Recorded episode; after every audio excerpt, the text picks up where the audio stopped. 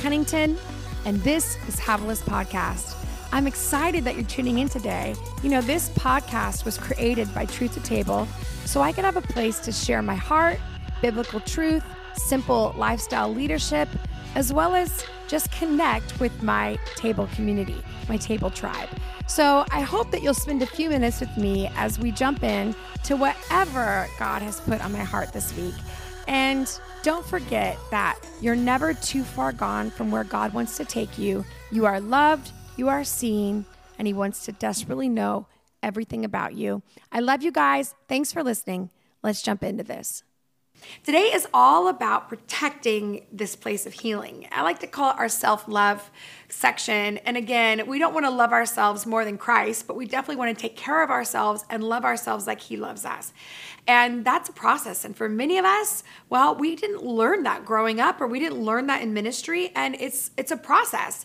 I like the quote that says, God doesn't have to abuse you to use you. God doesn't have to abuse you to use you. I see far too many believers and mothers and, and pastors that spend their energy and time um, pouring their lives out, but they have nothing left. Their their emotions are raw, their minds are cluttered, their bodies are broken down, and it's like, okay, wait a minute, you're you're feeling called of God, but you're not going to be around for very much longer because you have no longevity. There's no there's no sense of care to really create a pattern and a legacy for the future. And that's I think that's what I'm most passionate about, and what I feel like a mandate is is I want to teach you at my table the idea of how to grow your life on purpose, how to stay inspired, but also how to be here tomorrow in the next year. I, I want your kids to get a mom and dad that are vibrant. I want your churches and your communities to get leaders that are vibrant and alive in God. And that takes a lot of discipline and it takes a direct understanding of how to do that. So I want to teach you a little bit about that.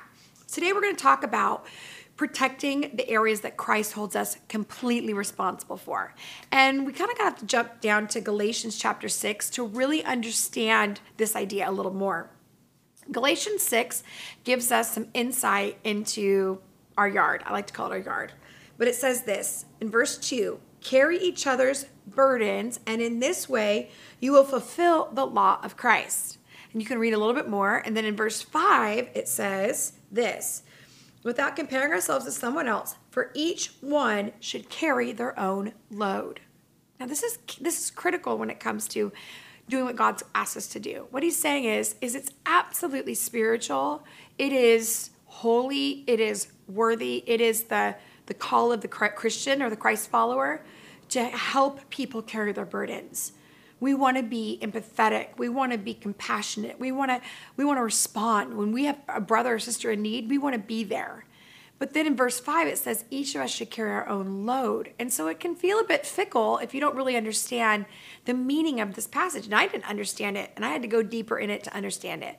See, when you look at the Greek, the word burden is is a word that means or holds the meaning of a boulder. It's a crushing load. It's the thing that you cannot carry on your own think about people that have lost someone close to them or they lost a job or you know they they were diagnosed with something. And it's crushing. I mean they literally can't do it on their own. They can't be in the hospital and feed their family. They they can't pay their bills. There's, there's just a crushing load. And it's it is absolutely spiritually responsible for us to run to them and help them but then if you look at each of us should carry our own load in verse 5, that word load actually means a backpack or a daily toil. And so it's saying, but it's also very spiritual to allow others to carry what is their daily toil, what's actually their responsibility and what we're all carrying, which is really allowing people to be adults, to live as adults. And so it's critical that we've got to get this right. And this is why it's so critical is and it took me a while to understand this, but if we're busy taking care of other people's backpacks, paying our adult child cell phone bills and you know making sure that this person gets, you know, a ride there and this person gets money here and this person's getting our help, but they could do it themselves, but they're just somewhat being lazy or dependent um, guess what? When someone has a crushing load in our environments, we won't be available. We'll be so busy doing what other people should be doing for themselves, we won't be actually able to be the spiritual person that we're called to be. So, this is critical in our lives, and it's important that we get it right. So, here's what I want to talk about Some of you have heard this, some of you have not, but I'm going to revisit this because it's critical that we understand this. And that is we have a yard. It's our personal environment that Christ holds us completely responsible for. It's this little place, place of land in the inside of us that God gives us every opportunity to steward and lead and nurture. And it's ours you know, we bought this house a couple years ago, and we live in this kind of a retired neighborhood. We don't, I don't think we really knew how many old people lived in our neighborhood, but we do, and so they love to keep their their lawns clean and neat and manicured, and so they're out there mowing their lawn consistently, and you know, sometimes I'll walk out and I'll look at our yard and it's like, oh man, this needs a little TLC. And the guy next to me, his yard is impeccable and clean and neat.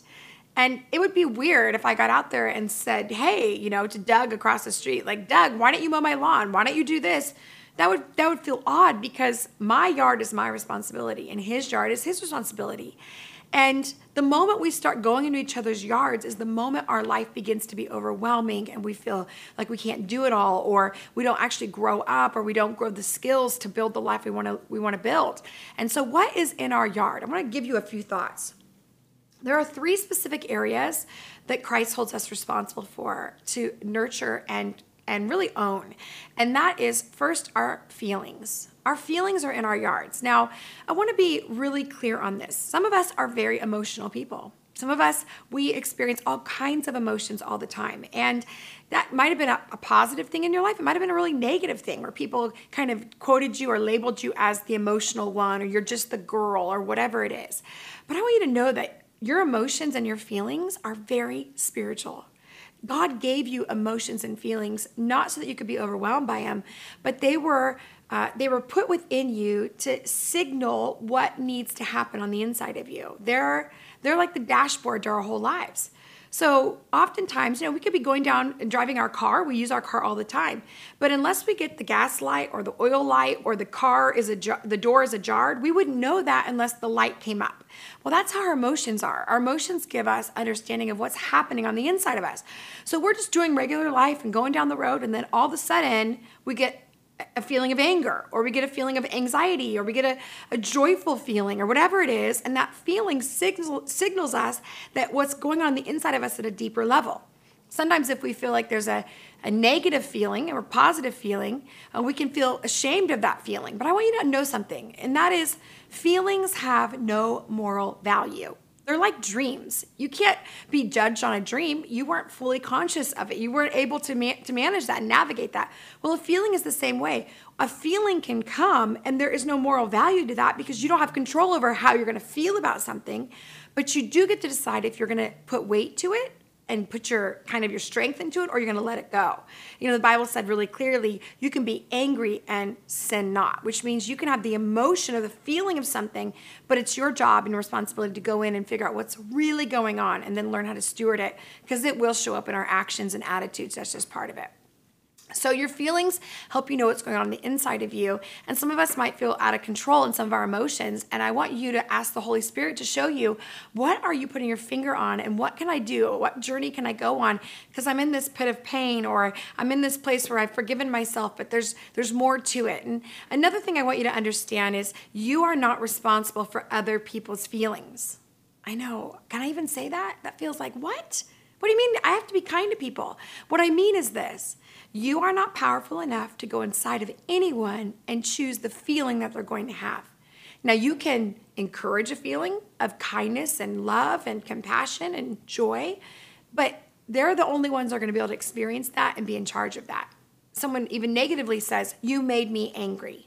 No, I didn't make you angry. I'm not powerful enough to go inside of you and choose anger. You did that. Now, I don't want you to antagonize people with that idea, but I want you to understand that the feelings that we all have with, you know, my husband and I, he has different feelings than I have. And I can be respectful and acknowledge his feelings without it actually me taking responsibility for his feelings. And that's the that's the critical part of us being really healthy in our journey. So um, what we often will do is uh, we will we'll feel like we're responsible for someone. I'm responsible that they're happy with me and that they are okay with their life, or that you know we we they somehow like me. And the truth is, yeah, you're not responsible for anyone biblically, except for your kiddos, you're not responsible. But you are responsible to people, which is how we treat people and how we approach them and what, how we talk about them is very critical to how we live our lives in a healthy way. So I want you to really think about your emotions. And instead of just labeling them or dismissing them, I actually want you to take some time and ask the Holy Spirit, what am I experiencing? What's going on with me? Well, I hope that really blessed your life. I hope that everything God is trying to get to you, you grabbed a hold of. Again, don't forget to give me a shout out on the socials. I'm there almost every day. And if this podcast really spoke to you, would you consider leaving a review so others can find this podcast and as well as some stars? I hope you have a great day and I'll catch you next time.